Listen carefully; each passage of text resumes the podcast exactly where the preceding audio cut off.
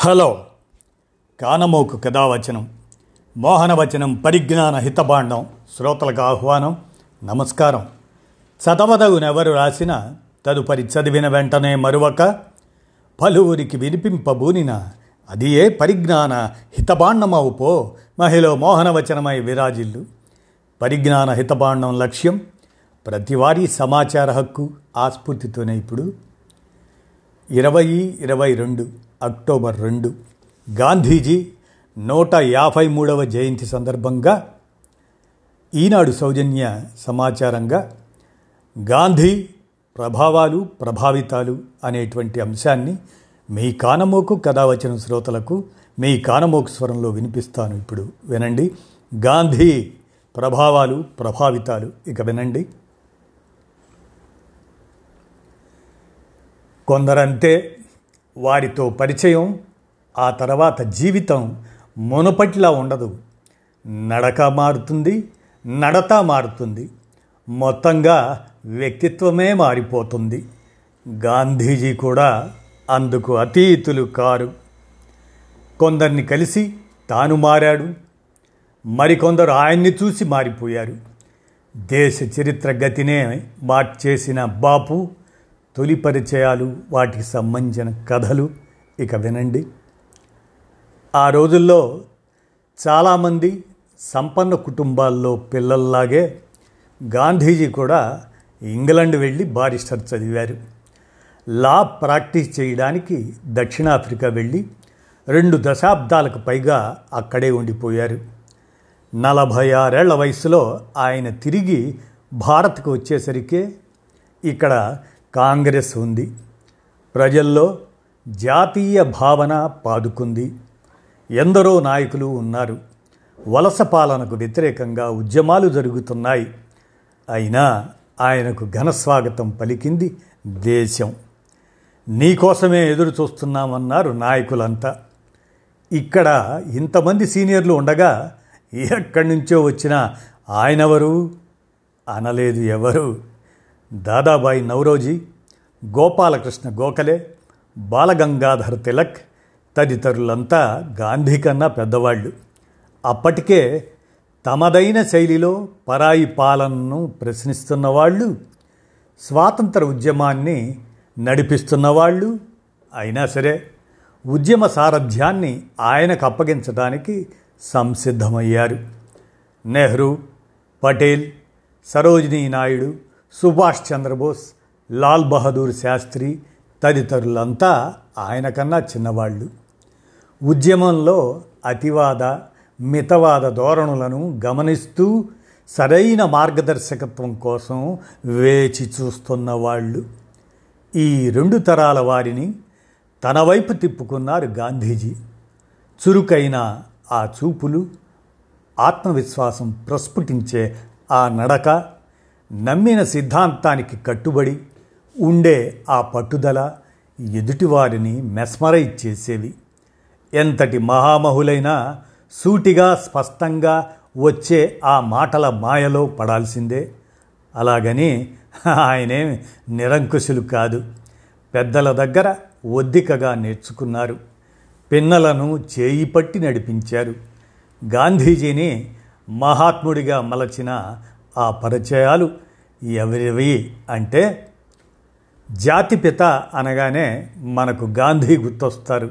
కానీ నిజానికి గాంధీజీనే స్వయంగా మరొకరిని భారత జాతిపిత అని పిలుచుకునేవారు. ఆయనే grand old man of India అని పేరొందిన పారసీ మేధావి రాజకీయ నాయకుడు అయిన దాదాబాయి నవరోజీ సామ్రాజ్యవాదానికి వ్యతిరేకంగా వినిపించిన మొదటి గొంతు ఆయనదే. భారత జాతీయ కాంగ్రెస్ సహ వ్యవస్థాపకులు జాతి అహంకారాన్ని అధిగమించి బ్రిటిష్ హౌస్ ఆఫ్ కామన్స్కి ఎన్నికైన తొలి ఆసియా వాసి దాదాబాయి నవరోజీ. ఎందరో భారతీయ విద్యార్థుల్ని ఆయన ప్రోత్సహించారు జాతీయవాదులుగా మార్చారు సామ్రాజ్యవాదం ఏ విధంగా వనరుల దోపిడీకి దారితీస్తుందో అందరికీ అర్థమయ్యేలా చెప్పగలిగారు ఆయన. దేశంలో తరచూ సంభవిస్తున్న కరువు కాటకాలకు పెరుగుతున్న పేదరికానికి అదే కారణం అంటూ పుస్తకాలు రాశారు. భారతదేశం స్వరాజ్ను కోరుకుంటుందంటూ ఆయన ఇచ్చిన పిలుపు ప్రపంచ దేశాలన్నిటా మార్మోగింది. అదే గాంధీజీని చెకుతిన్ను చేసింది. భారత జాతీయవాదానికి సృష్టికర్త అని జాతిపిత అని పేర్కొంటూ గాంధీజీ నౌరోజీని కొనియాడారు. ఆయనే కనుక ప్రజల్ని అలా సిద్ధం చేయకపోయినట్లయితే ఇక్కడి యువతరం నోటి వెంట స్వయం పాలన అన్న మాట రావడానికి ఇంకెన్నేళ్ళు పట్టేదో అనేవారు గాంధీజీ. గాంధీ లండన్లో లా చదువుతున్నప్పుడే మొదటిసారి నవరోజీని చూశారు. ఆయన ప్రసంగాలు విన్నారు రచనలను చదివారు. దక్షిణాఫ్రికాకి వెళ్ళాక అక్కడ తన ఛాంబర్లో ఎదురుగా నవరోజీ నిలువెత్తు చిత్రాన్ని పెట్టుకున్నారు గాంధీజీ.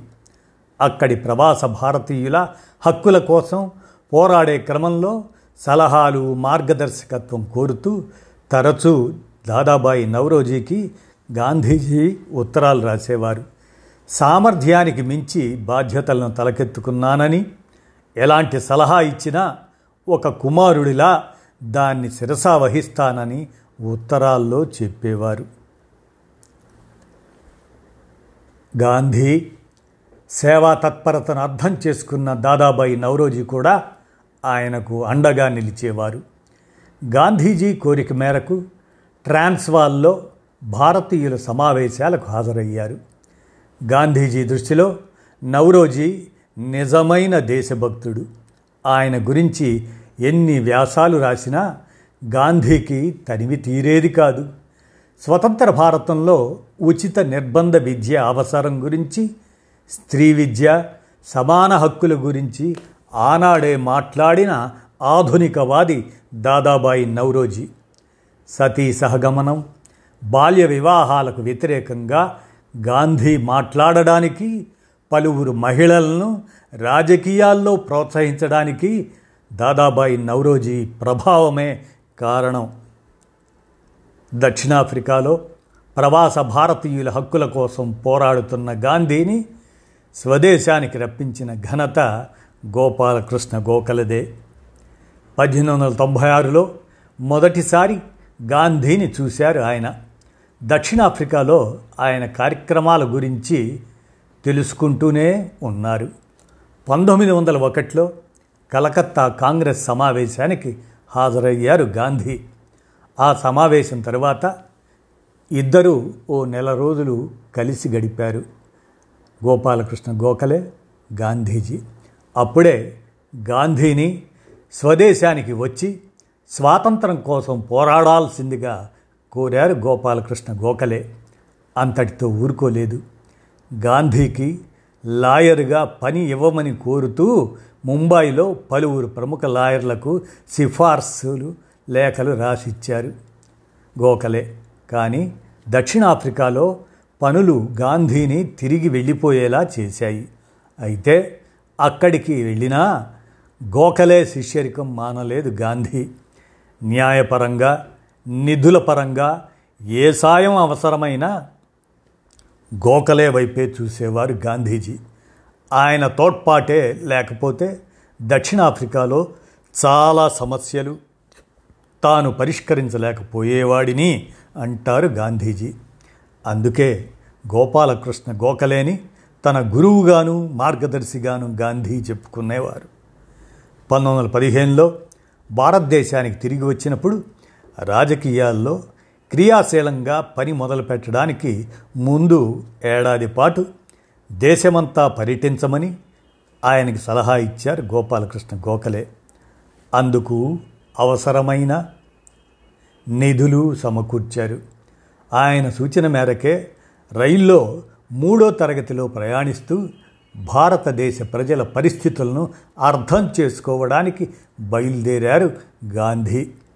దక్షిణాఫ్రికాలో భారతీయులతో కలిసి పనిచేసిన వారంతా కుల మత భేదాలను అధిగమించి ప్రవాస భారతీయులుగా తమ హక్కుల కోసం ఒక్క తాటి మీదకి వచ్చిన వారు ఇక్కడ భారతదేశంలో అలా కాదు.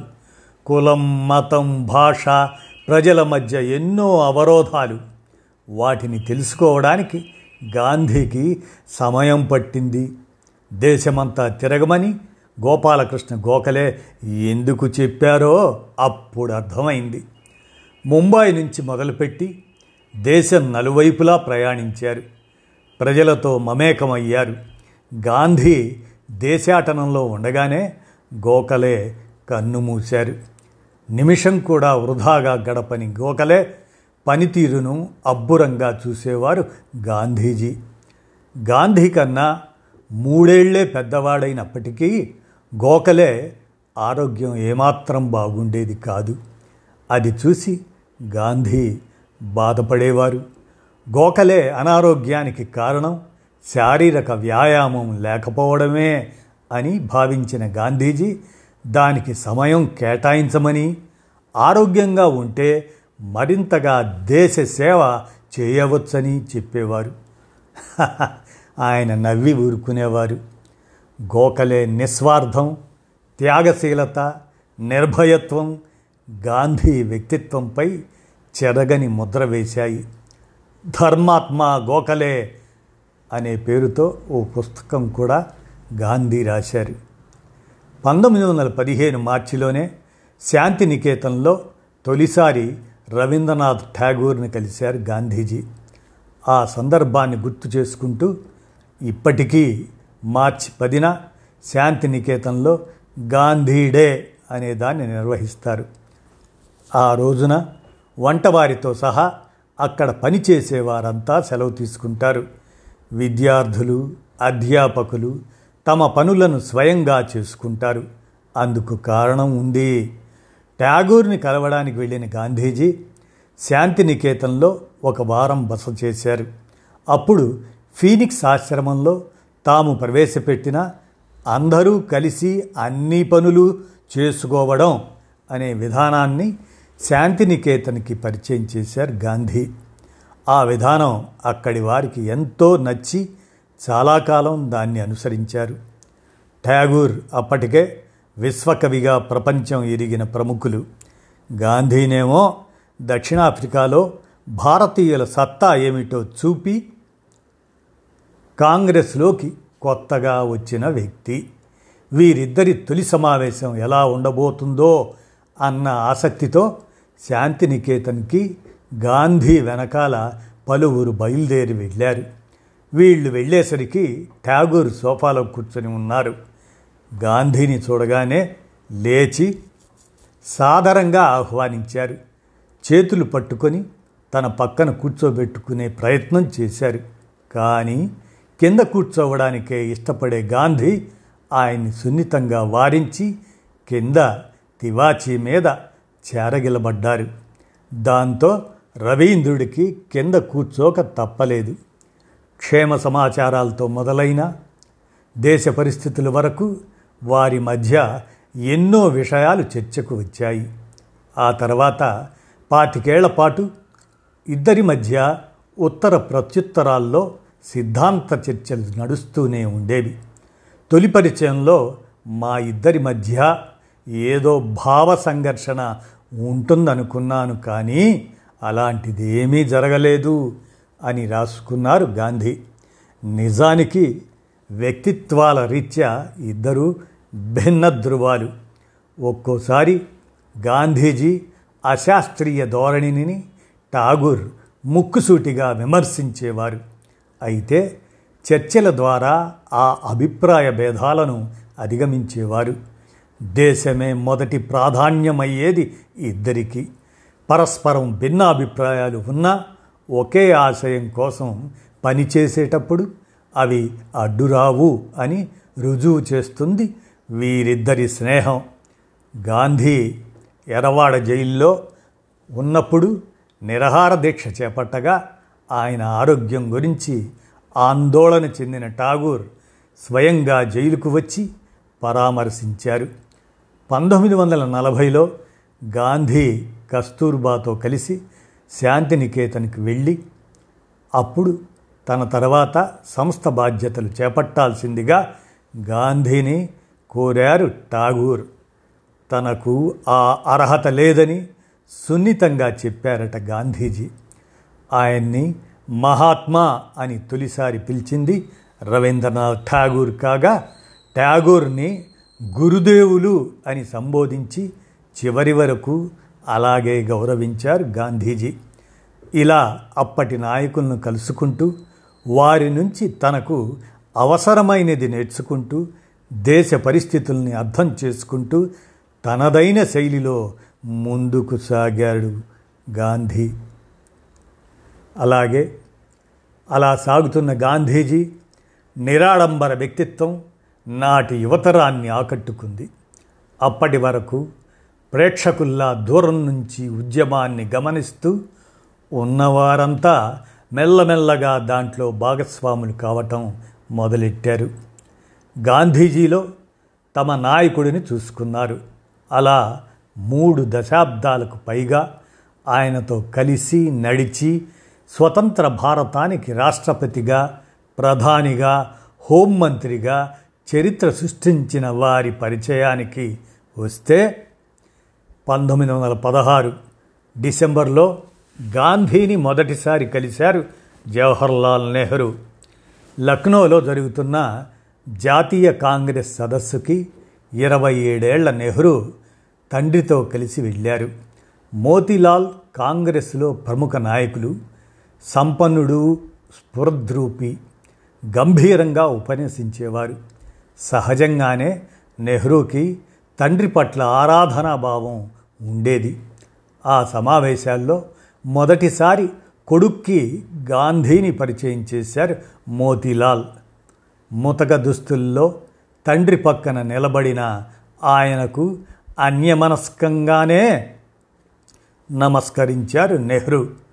అక్కడ ఉన్న నాయకులంతా గాంధీజీ దక్షిణాఫ్రికా పోరాటాల గురించి కథలు కథలుగా చెబుతుంటే నెహ్రూ మాత్రం ఆ ప్రశంసలేవీ పట్టించుకోకుండా నిర్లిప్తంగా ఉండడాన్ని గమనించారు. నిరాడంబరంగా కనిపించే ఆ మనిషిలో ఏదో ఆకర్షణ ఉందనిపించింది. కానీ అదేమిటో తెలియడానికి కొంత సమయం పట్టిందని తన జీవిత చరిత్రలో రాసుకున్నారు గాన్ నెహ్రూ. కాంగ్రెస్ సదస్సులో పాల్గొన్నప్పటికీ కాంగ్రెస్ పట్ల ఏమాత్రం ఆసక్తి లేనట్లుగా ఉండటంతో తాము గాంధీజీని అంతగా పట్టించుకోలేదని కానీ ఆ తర్వాత చంపారణ్లో ఆయన సాధించిన విజయం తనలాంటి యువకులు అందరిలో ఉత్సాహాన్ని నింపిందని పేర్కొన్నారు. స్వాతంత్రం కోసం పోరాడక తప్పదు అని తెలిసినా ఆ పోరాటం ఏ దిశగా సాగాలో తెలియని అయోమయంలో ఉన్న తమకు గాంధీజీ చెప్పిన సత్యాగ్రహ మార్గం నచ్చిందని మరో ఆలోచన లేకుండా ఆయన వెంట నడిచాము అని రాశారు నెహ్రూ.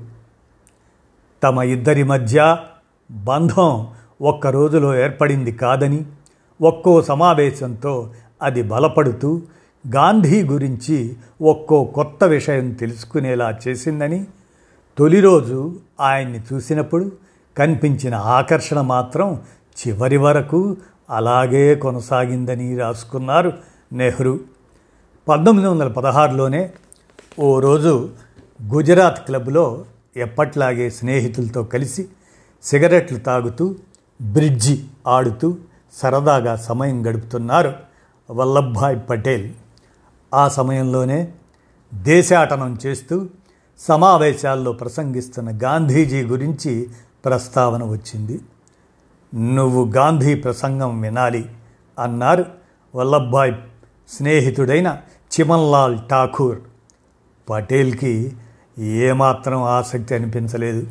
కానీ అనుకోకుండా అదే రోజు క్లబ్ నిర్వాహకులు గాంధీని క్లబ్కు ఆహ్వానించారు. గాంధీ ప్రసంగిస్తున్నారు. పటేల్ సిగరెట్ తాగుతూ తన కేసులు లావాదేవీల గురించి ఆలోచించుకుంటూ వెనకాల ఎక్కడో కూర్చున్నారు. వద్దన్న గాంధీ మాటలు చెవుల్లో దూరుతున్నాయి. మెల్లగా ఆసక్తి పెరిగింది. ఈయనేదో మంచి విషయమే చెప్తున్నారే అనుకున్నారట. నిజానికి అప్పటి వరకు పటేల్కి తన కేసులు క్లయింట్లు తప్ప దేశం గురించిన ఆలోచన లేదు. హింస అహింసల గురించి పట్టించుకోనే లేదు. కానీ ఒకసారి గాంధీ మాటలు విన్నాక వద్దన్నా ఆ ఆలోచనలు అతడిని వదిలేవి కావు. ఒక సిద్ధాంతాన్ని నమ్మి దేశ స్వాతంత్రం కోసం జీవితాన్ని అంకితం చేసిన మనిషిగా గాంధీ పట్ల ఆయనకి గౌరవం పెరిగింది. అదే సమయంలో వరదలు రావటంతో పంటలు నష్టపోయిన రైతుల పరిస్థితి గురించి నివేదిక ఇవ్వడానికి నిజ నిర్ధారణ సంఘంలో సభ్యుడిగా పటేల్ అక్కడికి వెళ్ళారు. రైతుల స్థితి ఆయన్ని కదిలించింది.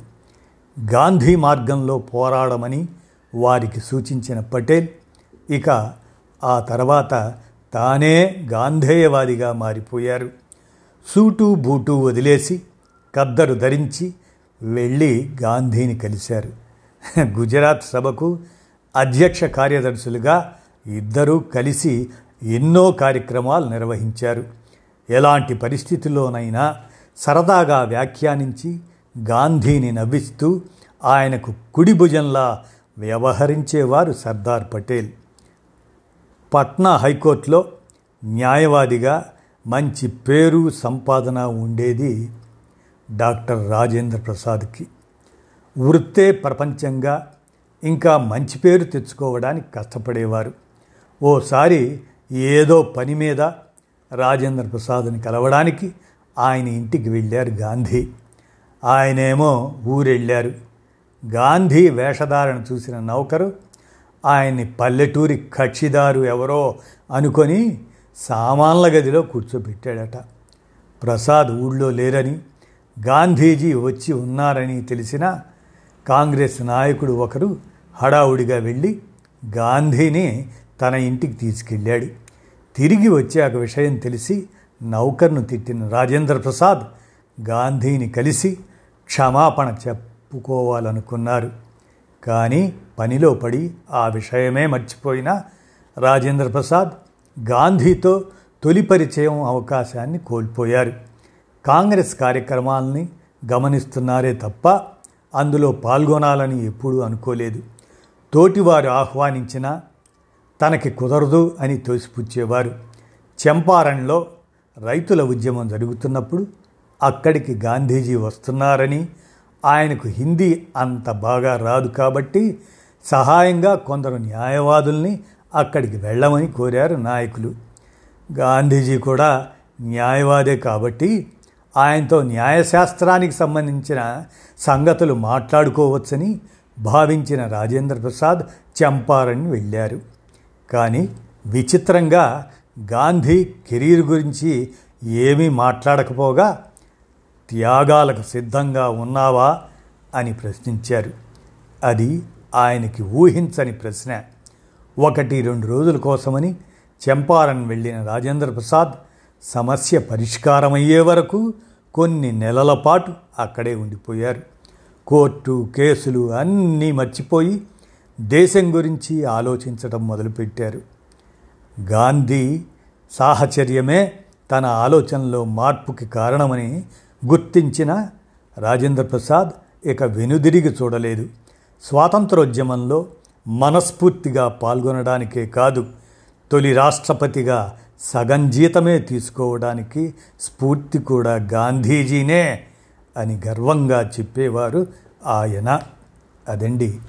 గాంధీ ప్రభావాలు ప్రభావితాలు అనేటువంటి అంశాన్ని ఈనాడు సౌజన్యంతో గాంధీజీ నూట యాభై మూడవ జయంతి సందర్భంగా మీ కానమోకు కథ వచ్చిన శ్రోతలకు మీ కానమోకు స్వరంలో వినిపించాను. విన్నారుగా? ధన్యవాదాలు.